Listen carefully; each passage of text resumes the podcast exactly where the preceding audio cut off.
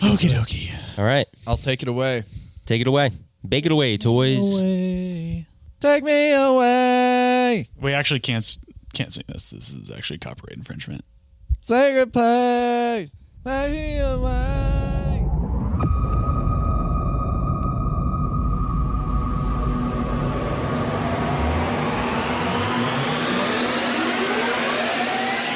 Hello, everyone, and welcome to the MoxStars Podcast. I'm your host, Evan Kunat. I'm here with my two great friends, my two best friends, Jordan Garcia Yo, you sound like Bonesaw from Spider Man. and Christopher Ritter. Does not feel good in the cans. I've got you for three minutes. I hope none of uh, none of the you listening has to listen to this intro. Today we're talking about a lot Oh, there it is. because a lot has happened. It's been a busy ass week for Magic spoilers. It, It like it just stacked up on us. and it feels like two weeks. to be honest, I, I'm so far behind. I I feel like we can't accomplish everything today, so we might Yeah, have to. cards were spoiled for you moments before this podcast. yeah, we're like we're still catching up. We're catching missing cards or catching cards that we missed like a week ago. You know, where there's a ton of shit came out. Yep, and we're finally, finally prepared for what is going to be one of the crazier sets in uh, recent history. I think that this has all been ramping up. We've all been ramping up uh, Phyrexia All We Won. We thought the hype on that was crazy, and so like now you see this with uh, March of the Machine, you're just like, what is going on? This Ten whole- times the hype. yeah, the set is just like gas, gas, gas, gas, gas. It, like, what if we just stacked every great piece that we've been thinking about for the past two years in one set? It'll all balance itself out. So uh, we're here talking about it. If you want to support the show, be sure to look down in in the description below. We have links uh, for our Instagram. That's a great place to follow us. Jordan is on top of it. A lot of content lately. Try Yeah, my best. yeah, try it's my been best. great. Thanks, Yeah. boys. Uh, you can follow us on uh, pretty much every podcast platform there is.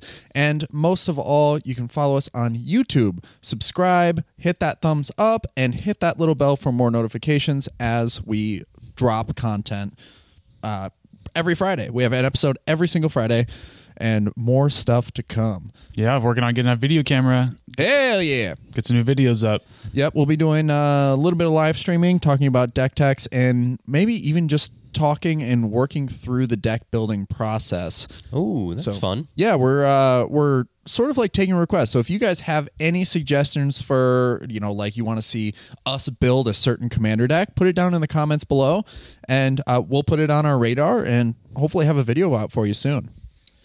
That being said, let's talk about battles because we did not know what battles were coming into this recording like or really honestly into this week we had no idea what they were you could just speculate and all of a sudden we have 30 of them That's what I'm saying. I feel like a month has gone by because now it's like you have so many battles to read through in both sides of the card, and we're still figuring out how the mechanics of everything works. It, this was such an interesting spoiler season because usually I feel like you get a break to digest things, and this was like once it happened, it just kept happening, and it was this, this snowball effect. Uh, and that kind of was what the whole freaking week felt like. It was just like a tidal wave of new spoilers, but it's been a pretty exciting week. Yeah, it's uh, it's big in the way that like Mark Rosewater has been talking about how the game is going to change fundamentally or change forever after you know March of the Machine and March of the Machine aftermath, and I think we're just starting to see the the beginning of that with Battle. It is the first card type in over 16 years. What was the last new one? Planeswalker? Planeswalker. Ah, Jeez. Yeah, so we're looking at just War of the Battles. Yes. yeah. Uh, we're looking at something that could potentially be, uh, you know, it, it is an evergreen. It's going to be in every set moving forward. So there's always new things to look at. We're going to have n- new cards in the future that care about these more or less, you know? So we're Different types of battles as well. Right now, they're all Yeah. sieges. Yeah, so I'm guessing there's some subtyping that might come up in the future. be very relevant. It's like we already, you already have your brain stacked like with all of this information in the game and how like all the mechanics fluidly work target non-land permanent you know that now has greater meaning. You know uh destroy target artifact or enchantment. Do you do you wait for the battle to flip and then target the thing?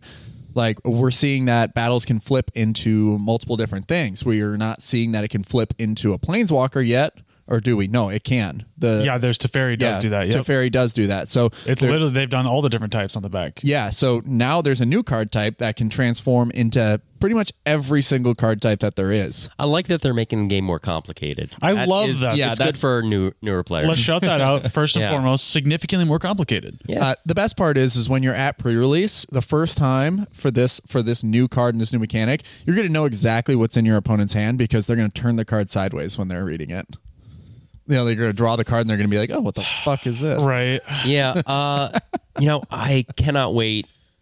You know, to be playing a four-player game of Commander, and the attack phase. Assuming there's only one attack phase, first of all, For now. uh, and you're only keeping track of like actual cardboard on the table. Uh, you can have creatures attacking all four opponents. Some of those creatures are attacking the opponents to their face. Some to some, some to some planeswalkers, and some to some battles. Now, the thing about those battles, those battles, the people assigned to defend the battles don't have control of the permanent, I believe. Correct. So you're attacking uh, a permanent that is controlled by one player on the battlefield of another player in the middle of all of this. It's going to be a fucking shit show. It- yes. Very complex. There's a lot of layers. I, layers. am sorry. I I'm sorry about my language, by the way. Oh, what? Oh, what? No, how no, no. fucking Uh, dare you? Yeah, really. Everything's going to shit. Blasphemous. Uh, so let's talk about these. They are, I, in my brain, I just keep reading them as enchantments, and I, and that is obviously not the case. they behave like that. They, for all Do intents and purposes, do they? they. I, I, But- they sit on the battlefield. They have an, they have an ETB effect, and then they turn over and do something else. Uh, yeah. So they, So they behave kind of like spells that linger but they're on permanent based spells. Yeah. So you would have to target an opponent for one of these, and you have to swing at these. Other opponents can also swing at these, but there seems they? to be no benefit for them to do such a thing. spite. For, Yeah, it's not like they get it. It's not like a coveted pr- uh, prize kind of thing, Nope. coveted jewel vibe. It's literally just helping the other person Well, I achieve mean, some their of the goal. some of the flip effects aren't they like uh global effects? Yeah, yeah. There are some So- that are like board wipey. Yeah. So Okay. I mean, it could be desirable to Help do me that. get to this board wipe kind yeah. of thing. Yeah, Or they- just or just politics, being like, hey, I'll get you this uh mana dork on the other side of this battle if you don't attack me for a turn. Yeah, literally everyone's going to know what the information is on the back. I think as soon as it comes down, Yeah. that that information has to be public. Like they have to know. Yeah. So, yeah, there is the situation where it's like, hey, it flips over, it deals three damage to each creature. I need that right now, so I will attack it. Um, you know, so as the player playing it, you have to realize, uh, maybe I don't want this out there because it might just turn turn around and bite me. I don't see why I, I yeah there's still a point outside of that argument of like hey this is a global effect i don't see why you would attack a, another thing unless a player is presenting a win con and if it gets to their turn they win so you're like hey if that flips does it like give you a card draw does it give you something that can like Yeah, I mean, there's reasons. There's political reasons to do it. right so Yeah. In commander and Also, maybe I have to. You know what? There may also it may be like a harmless way to get an attack trigger, um, if you don't want to actually deal damage to face or something like that in, in a situation, which is also political. But like there there's reasons to do it. Right. I guess it, being presented with that option, the new Elesh Norn from the set says that you know uh, if a source you don't control or a source would deal damage to you, you know deal, they lose two life unless they pay one. Right. Like they have the Elesh Norn on the battlefield. You put a battle out. It's like yeah, I'll just swing at the battle. You know, it's like that. That way I can ignore this Elesh Norn for a minute and find a way to deal with it uh, it adds a new layer of complexity and there have been examples across many other card games. Like i think in yu-gi-oh they tried to implement new pieces to the board that ultimately destroyed the game and i don't see this totally doing that. We could see but it just seems like it's more effort to get an effect that we can already uh, circumnavigate with It- with the most powerful cards in the game Yeah, there's I don't know. There's kind of like a Three Stooges effect, like when they all try to get through the door together at the same time. You can't Right. do it because there's so many things being jammed through the door. Like magic is already complex enough that any new level of complexity you add to it doesn't distort the balance Like you, you know, it's hard to create a new mechanic that would distort the balance of the game at this stage. they didn't put any stacks pieces on mm-hmm. these battles. All these battles like do something when they enter the battlefield and they don't hinder the speed of the game. Once you create a battle that hinders the speed of the game, that's when it becomes more of a like less of a political thing and more of like oh I'm I am now a target like mm-hmm. kill that battle get that thing off the battlefield It, it, it's a design space that I feel like Wizards has had success with uh, in the past few years, like with the dungeon and initiative and monarch. It's like an optional thing that you don't necessarily need to opt into uh, in a four player format um, for sure. To you know, it, it, it's there though. It exists. You know. That's what I was going to call out as well. Is like this kind of feels like a mini game to me, much like Initiative with taking going in the dungeon, you know, and mm-hmm. like that. It's more like you're day tracking day and night. You know, it's the individual player is like this is what they care about, but the table in a four player game that is doesn't really care necessarily about what they're doing. I got to tell you guys, when you guys are flipping day and night for uh, what pieces? or whatever Avabruck caretaker is the only yeah, yeah. You guys play a couple ever- pieces that care about it. I do not pay attention at Exactly all. right. Nope, Nor nope. would you with like if I was venturing into dungeons and shit like that, and like had this been whoever f- does the final blow to it gets the effect, like that creates a new playscape for everybody to participate. Mm-hmm. Yeah. But if it's just you obviously won't swing at that because you don't want them to get the value off the spells they're casting. It's not like Fortnite or whatever, and like just a hot weapon just dropped on the battlefield and everyone swarms after it. right Like, you know, exactly yeah um so because of that it just feels like i said like just like a side little mini game are you a creature focused deck that you happen to be able to swing four you know damage across the board great you'll be able to take advantage of both sides of this card Mm-hmm. Yeah. but like pretty much that currently feels like the extent of it to me I don't see how it's going to do, like Evan said, anything better than what we're already doing. And so it's just you're going to have these weird niche build around decks that are playing battle. You're playing your your commander plays dungeons, whatever. I, I mean, I'm sure there's a one of these cards is going to be in a design space that where it's overlooked. That because there's not enough spells that target that are able to hit this type of permanent, that it's exploitable, Totally. something like that. But was a like outside of that, I you know, it's it's not going to disrupt the uh, the state of the game. I totally agree, but there, we're also getting to the point now where like more and more and more we're seeing non-land permanent in, on our removal and less of like you know artifact and enchantment. So had this been three or four years ago that battle came out, sure, yeah, there's these won't be touched for the most part. But if you're putting six mana into this one I'm looking at right now for Invasion of Fiora, ETB choose one or both, destroy all legendary or non-legendary creatures. That's a six mana board wipe, which is pretty sick. But if you're just banking on that and not getting any of that backside, that Marchesa Resolute Monarch, like you just lost half the value of your card, I feel. Yeah, this is. I mean, most notably, uh, these battles enter the battle. Like they enter the battlefield, and so there's triggers to happen there. I, yeah, it's like. Yes, it's also a non-creature spell, right? So there, it could have relevance there in uh, the metagame down the line. I just, I, I really am confused what the future of this looks like, and I think it'll be cleared up once they create another subtype for it, and then they also create more cards that interact with these. And yeah, payoffs and stuff like Yeah, that. exactly. You know, I will say like on you know play devil's advocate because I'm not a huge fan of these. Um, stuff like Dockside Extortionist, something that has just become such like a glutton in the format just because of how many artifacts and enchantments we have to play. Um, you know, maybe because we start introducing new types, that starts to get around effects like that and other things that also mm-hmm. benefit. I, I mean, for sure, there's going to be a battle subtype of like duel. That is some going to be some sort of fight effect, and that's going to give you some sort of ability. There's like I, I don't know. There's a lot of exciting design space left Yeah. here that where I think we're going to see some cool stuff coming out of it. yeah, they didn't have anything flip into an equipment yet, did they? Uh, I don't That I think have seen so far. I don't think so. You know, I think that's a really cool design space. I think they could do some, something with that. Uh, I guess on on a note with like the enter the battlefield effect, this does make Mother of the Mother of the Machines much stronger. Totally. Oh, hell yeah. You know, because it stops battles as well as new Atraxa. yeah, Yeah. So completely stops battles. Uh, yeah, and the Atraxa gets to like put that in her hand. That text is now relevant. Um, I think God, it's just crazy. Like Invasion of Kaldheim, if you're like playing Mother Machines, if you're playing Boros in any significant way, uh, you get to just exile all the cards from your hand, draw that many cards twice. You get two triggers off of it. And I uh, I, I want to play that deck. You know, I want to play the deck that has mom plus battles. Maybe there's like a Yarok battles deck in the future that's kind of funny or something like that. Oh yeah, yeah. We've seen Yarok Whenever landfall a- a thousand times. Yeah, whenever a permanent enters, you know, double the trigger is always great. Uh, it, it any Harmonicon abilities that are going to like uh, trigger these in additional time, awesome.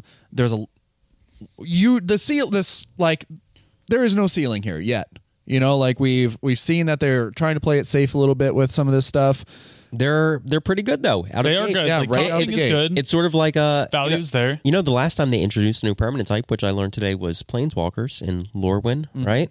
Pretty pretty balanced at that time too. Like, I mean, besides Jace the Mind Sculptor, that's Yeah, I mean they were they were heavily played. Like the planeswalkers are heavily played because nobody knew really how to deal with them yet, even though the rules and the way have the laid legend out. rule worked as well. Also. Right. Yeah. Pivoting Yeah. pivoting from a four player concept to a two player concept, I changed my tune a little bit here. I think battles are going to be significantly better in a one v one scenario.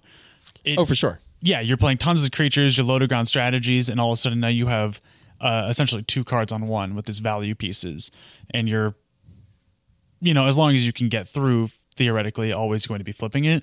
Um, and I think that'll, I don't know, I think that'll be an interesting way to, you know, kind of buff, like especially in draft and anything like that. Draft for sure. It's going to be interesting. Inter- uh, interesting to see if it has a place in any like eternal formats. Totally. And I think you're right. Like there's something that's going to be a little sleeper guy, and all of a sudden you see it at one CDH tournament, and they're like, wow, that's actually crazy good, you know? And it'll just take a little time for that to, for the dust to settle. Remember that Underworld Breach was chaff when it was first printed? and it was seven dollars forever. Yeah. That's crazy. Like, yeah, just now- now went up. Yeah, it's now it's at least twenty dollars anywhere you look. And I will say that you know even shifting from one to one, eh, Jordan and I are going to do a two headed giant uh, with Mm-hmm. this draft. Two v two looks insane. Two battles? bro, because you can put the shit. battles out and both players can attack it. Yeah. and then the opposing team has to be able to block for it. But here's the thing: is that it's target opponent, so you can choose one opponent, and then the other. You're even though they're the same technically player, the other opponent can't block for it. So that one player has to be able to block for it. I need to look at these rules before I go play two Yeah. headed giant. I don't know what the fuck I'm doing. Oh man, it, it can get real uh, complicated and stuff. Uh, I remember for the Star Wars collectible card game uh, from Decipher, I think with the Dagobah set or the Cloud City set, they invented something kind of similar to Battles, where it really just benefited one player to do it, and it was a bunch of hoops to jump through, and you got something cool out of it if you did it. Like basically, like you know, there was one where if you if Luke went through his Jedi training process, you know, he just becomes like a super soldier, and just like you win the game at that Right. point. Uh, you know, it's going to be fun to see in different formats, like you're saying, two headed giant, like how stuff like that plays out. Because I think in you know slower things that are less competitive, definitely a ton of fun to be had here. Totally. Yeah. If we're dialing back for a little bit from the competitive talk, either CDH or Mm-hmm. one v one, like if we're just talking casual commander, totally agree. This is going to be a lot of nonsense. Or like a World War format of like variant of Commander where like everyone is trying to play as many battles as possible in their deck and just like it's Love just it. like a super complicated combat step every turn. you and we're know? putting together Oathbreaker decks right now. You know, maybe we see Oathbreaker battles or something coming up here. Who Yeah, knows? there isn't a uh, Serra's Sanctum for battles yet, and once that card is created, that's when I think that's when people are like, "Oh, Megan, Atraxa all battles deck that never die because they get counters, so you can just never kill your proliferate. battles. Yeah, you never get kill your battles. Yeah, Yeah, I just I did want to throw out because I was wondering what we call these before, kind of the quote unquote health for these battles. They're called defense counters. defense counters, not I shield hate that. counters. Yes, you right? that. correct. So you attack them and you remove defense counters on them. Hmm. I think I'm just getting old because I just started hating everything that's new. I know, I'm the same way, bro. But like, but like, when in Magic have you ever used a creature's power to swing at a permanent to remove counters from it? No. Uh, Planeswalkers. All right, fair enough. Hey, Yup. Got, Yup, yeah, gotcha. so this is just so Eat different shit, Jordan. You control the permanent. Exactly. And that's the thing is like it's just so confusing, and I think Ritter riffed on it a little bit. It's just like enters the battlefield, you have to defend it. I'm gonna attack it. Mm-hmm. You know, it's like, but I still control it. It's almost like that uh Raging River or the Jace that was in the Unfinity set recently, where it's just like creating uh complicated lines of play. Yeah. Or or like when I go to Vegas, like you can play like 27 lines on some of these slot machines, and I have no idea like what's happening with those payoffs. Increase your chances to win. Yeah. Yeah. Yeah, yeah, yeah. I think I pretty much until I see it played more, I, I think I'm chilling on it. Yeah, I oh, I'm excited for it. Uh, Some of these are fun are going to be fun to play around with. right. Uh, let's see. Now that we've talked extensively about battles, and you guys are probably tired of hearing about it, because honestly, I'm tired of talking about it. I just want to see what they do. Evan, pick your in the actual battles. game. Yeah. She. You got to pick your battles. Uh, let's move on to the set. There's a lot going on. We got mixed reviews on our set review, so we're not really we're not really aiming to do a set review this time around. You guys let us know in the comments below. Reach out to us in any way possible through any social media platform to tell us any different, and we will do a set review for this set. But until then, we're just going to talk about the spiciest things we see, the things that we're interested in, and just kind of go that direction. Can I start? Yeah, dude, hit it, take it, take it away. I want to start because I'm answering a question you asked not five minutes ago. They do have a battle that turns into equipment. It is Invasion of New Capenna for a single white and a black. It's a battle, siege battle, just so you know. Oh, yep, yep, yep. Uh, enters the battlefield. You may sacrifice an artifact or creature. When you do, exile target artifact or creature an, opponent, an, op- an opponent controls. Nice. Um, okay, not too bad. Flip that. How many counters on it? Great question. Four defense counters on it. Okay, okay. Uh, once you remove all four defense counters via combat, you can flip it and get the Holy Frazzle Cannon. It looks sick. It's essentially a Tommy gun shooting lightning. Uh, it says whenever a equipped creature attacks, put a plus one plus one counter on that creature, and each other creature you control that shares a creature type with it, with equip mana or equip cost of one mana. I am so lost right now. Can you repeat that one more time? The The equipment yeah. Whenever equipped creature attacks, put a plus one plus one counter on that creature and each other creature you control that shares a type with it. What colors Whoa. is this battle in? It is a white and a black, two mana, and then one to equip. So I mean, ain't- quite the efficient. Yeah, Oh. there's some decent tribes in there too Mm-hmm. where that's relevant. Yeah, so two mana ETB, you sack an artifact or creature, and you can exile an artifact or creature. It's a great ability. Yep. Yep, yep. And then just a sick ass freaking equipment on the back. Love it. Yeah. And like, you know, the other thing we haven't talked about yet is uh, the other mechanic coming up in this set, and that is incubate. Uh, we're getting these little tokens with counters on them that now become creatures. So I can only imagine with this card, the Holy Frazzle Cannon, they all share a creature type. Right, they do. They're all Phyrexian. They are artifact creatures too, right? They are, they yeah. are. Once they come to life, Yeah. they're because they're not Phyrexian before they are a creature. Once they're when they're an artifact, they're not Phyrexian. And let me tell you, uh, a little secret here is that I don't think that these tokens are really going to do anything. You're not going to have to wor- worry about transform tokens in like an EDH situation, but uh, the fact that they are artifacts is super relevant to a lot of strategies. Totally. And there's a lot of cards that drop them incidentally. I think in one v one they're going to be crazy. Like we how we saw mites. I think we're going to see kind of a similar vibe here. Um, but maybe even more because of how much their power can scale. Um, but I do agree that it's going to be less. They have fractal vibes in that way. They of. do. They do for sure. Um, notably, what I found out was you pay two once. You don't have to pay two every time to make him a creature. Like I was thinking, it just you got to do the two one time, and so uh, it's kind of nice. It's kind of nice to always be you know maximizing your mana efficiency essentially. Uh, this other one I wanted to talk about is so spicy. I love me some red blue nonsense in one v one, and I love me some prowess in one v one. And there's a really good new prowess creature. I fucking love this card. Dude, okay, it's Yeah. sick. And also, I want to bring it up because it is also a cycle of cards that we have right now that are very cool. So, this one is Khenra Spell Spear. One in a red for a Jackal Warrior. It's a 2 2. It, and these are all uncommon, by the way, which is crazy. Yeah, this is crazy for an uncommon. Listen- This should definitely be a rare. Yeah, listen to this for an uncommon, bro. It is a 2 2 for 2, trample and prowess, right? Already solid. Then you pay 3 in a Phyrexian blue mana, so you can pay just 3 and 2 life. Uh, and you will transform it at sorcery speed f- into Gitaxian Spellstalker. It is a 3 3 with trample, ward 2, and two instances of prowess Yeah. which triggers separately. Uh, that's actually insane. I am, yeah. I I read this and I I just did not believe it for a second because I was like, why?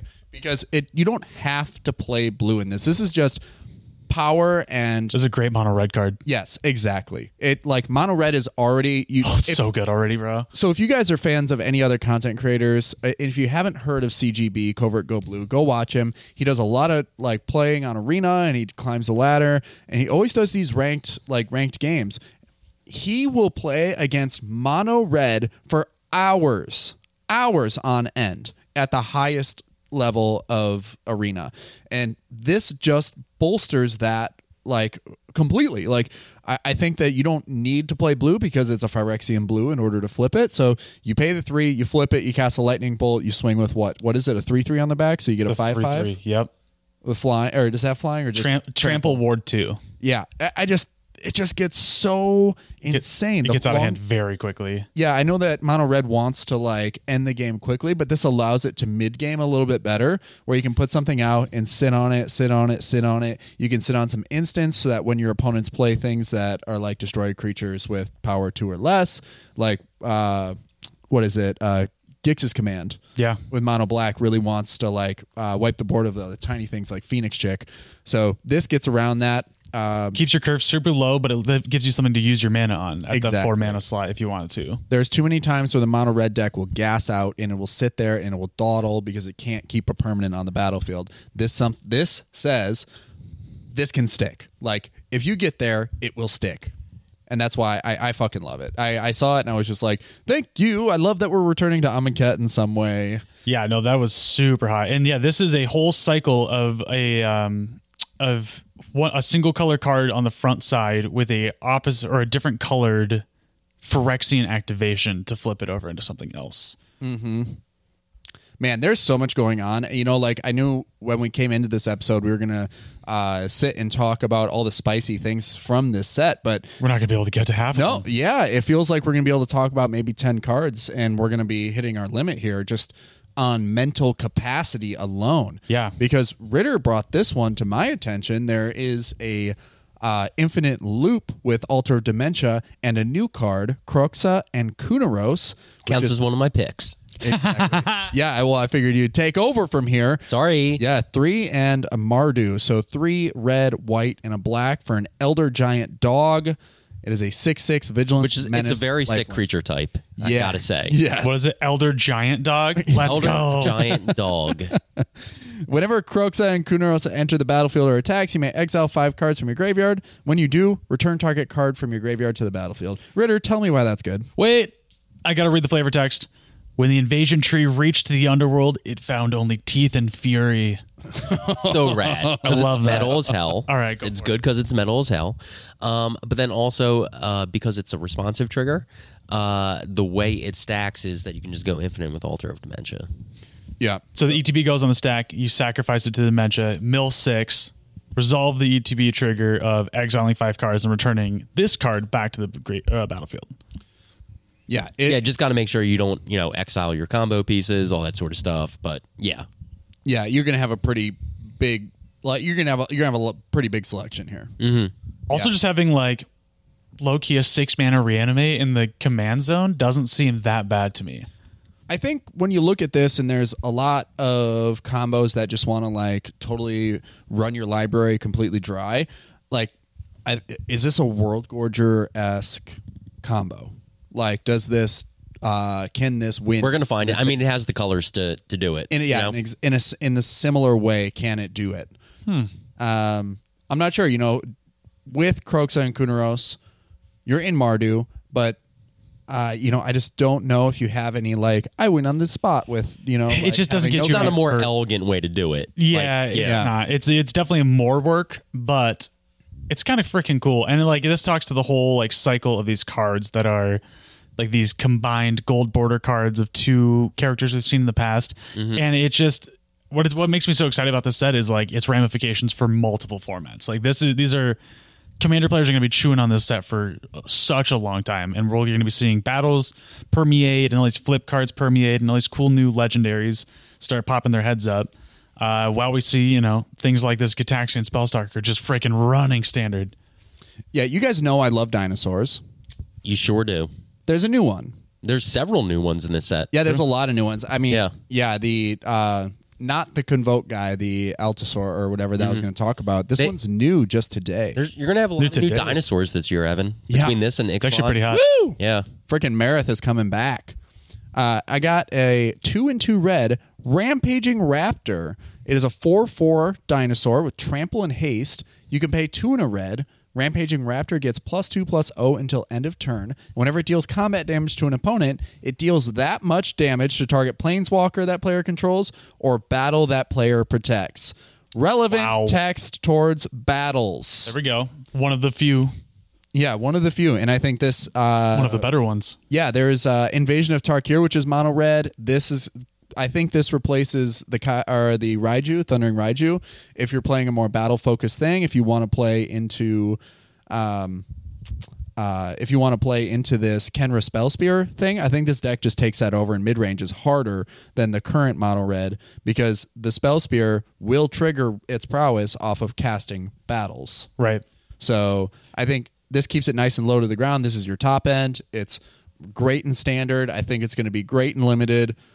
And we just see this now beautiful, awesome, wonderful little boy raptor.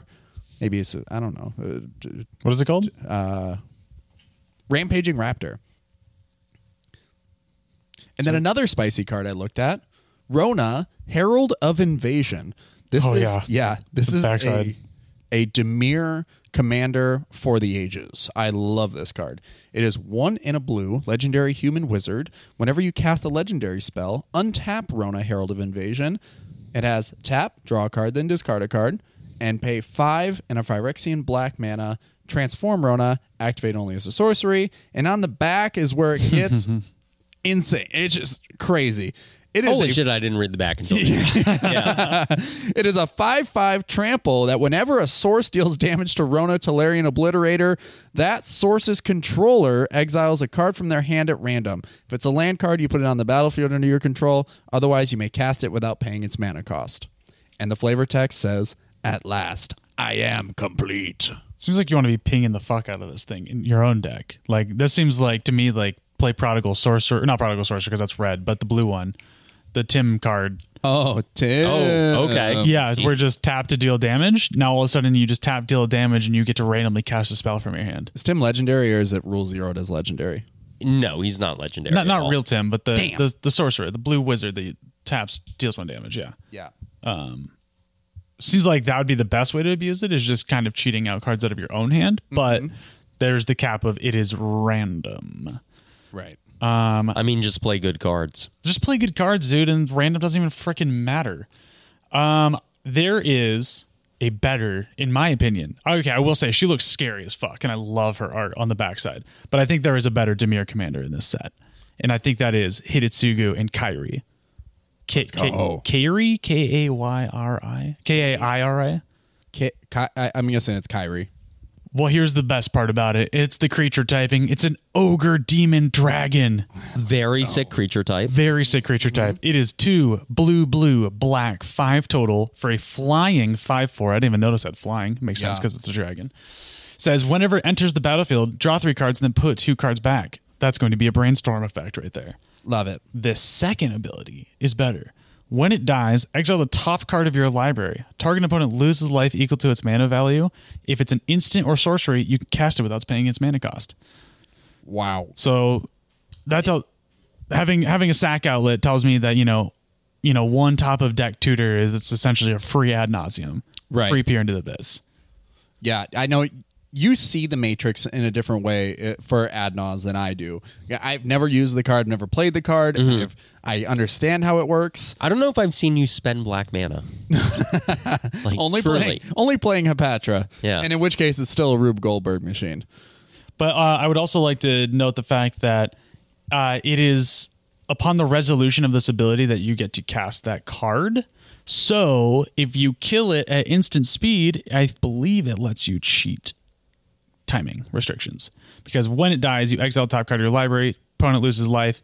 If it's an instant sorcery, you cast it without paying its mana cost right there. It doesn't say you may cast it. Oh, Yeah. It does. Yeah, it does ignore timing. Oh yes, is it? You may cast it without paying its mana cost. It does say that. Yeah. but it ignores the timing. Yeah, Yeah, it does, yep. Yeah, so yeah, peer into the best. You know, you get hit a little like vamp tutor top. Boom. Mm-hmm, Oh man, I feel like you can do some really really crazy shit with that.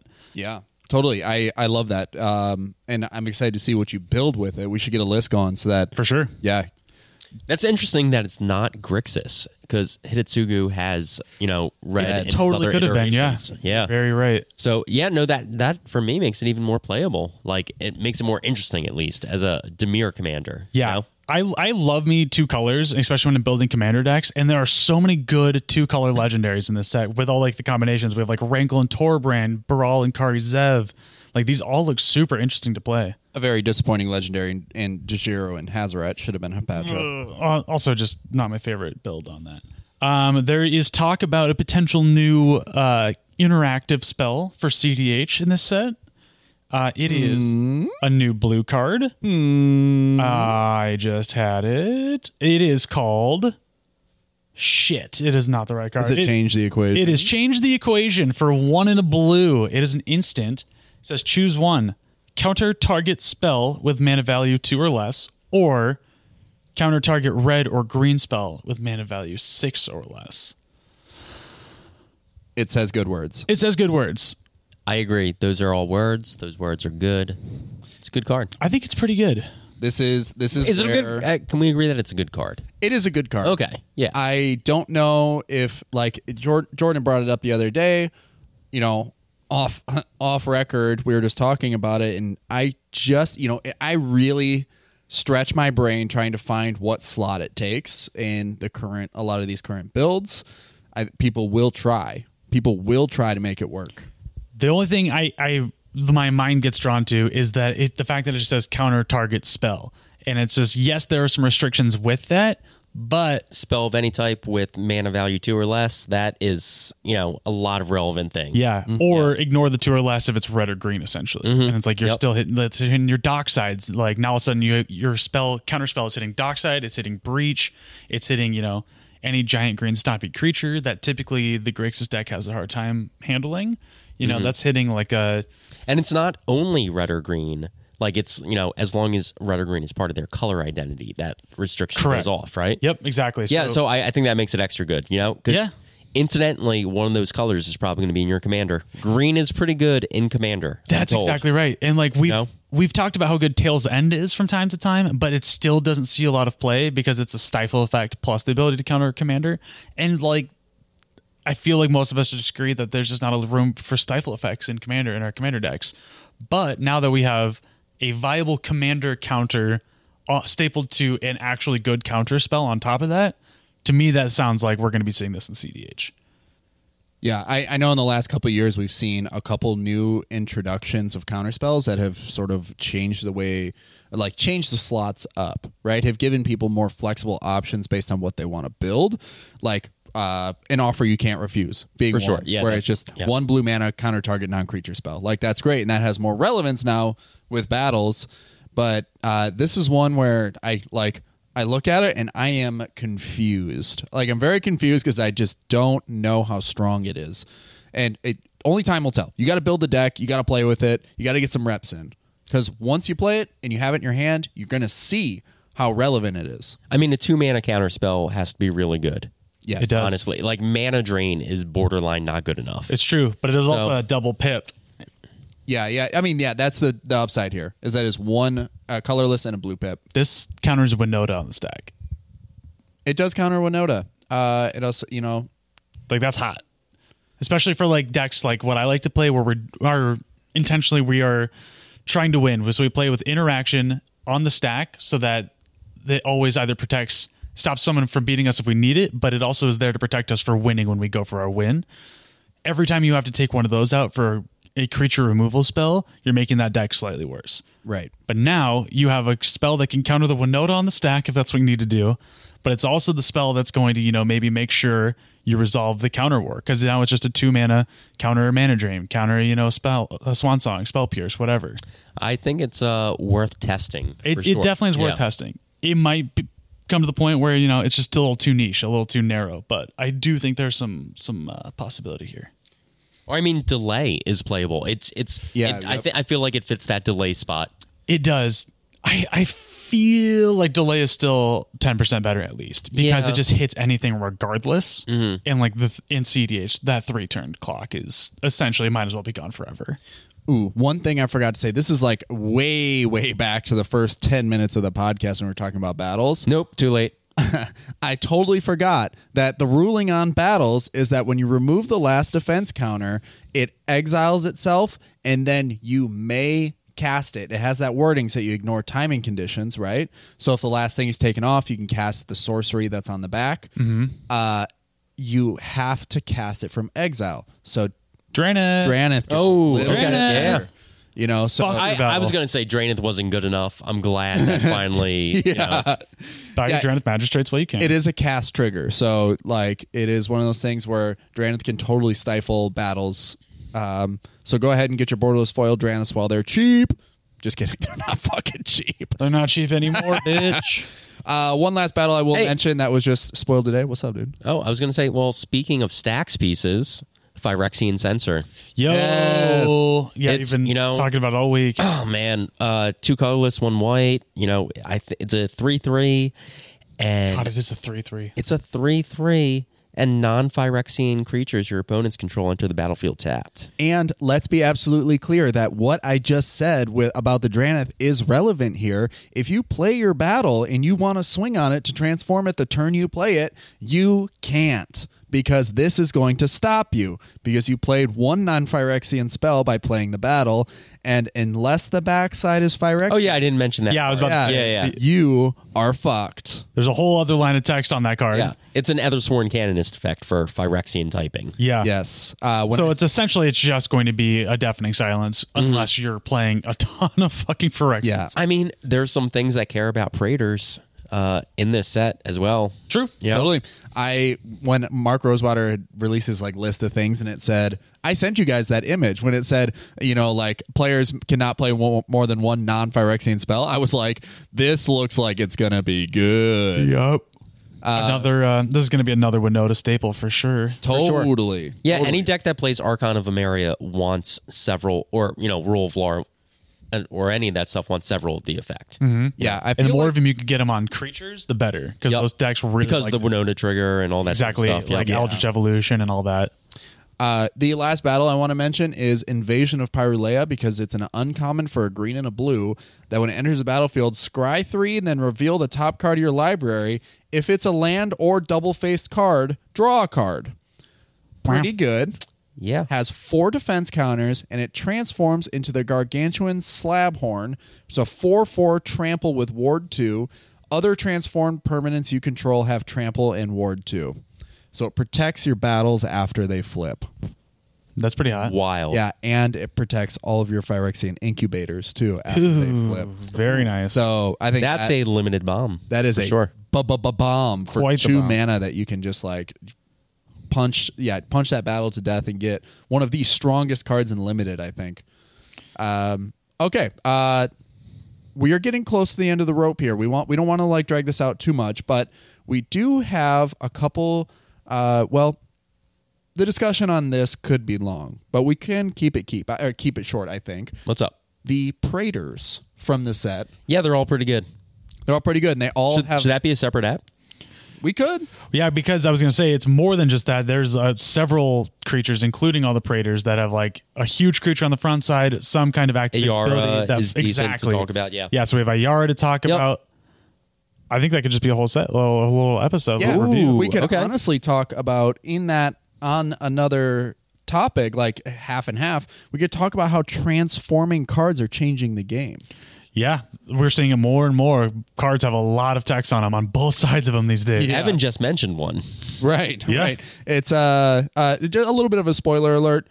Urabrask is finally given the respect he deserves. Yes. Stay tuned next week for how much, unless you look online, in which case you can find that out right now.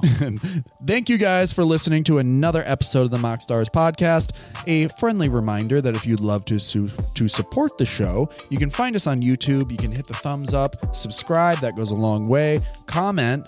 for the algorithm and hit that little bell f- to get notifications for when our next episode drops. Always releasing episodes on Fridays, and you can find us on all podcast platforms and social media.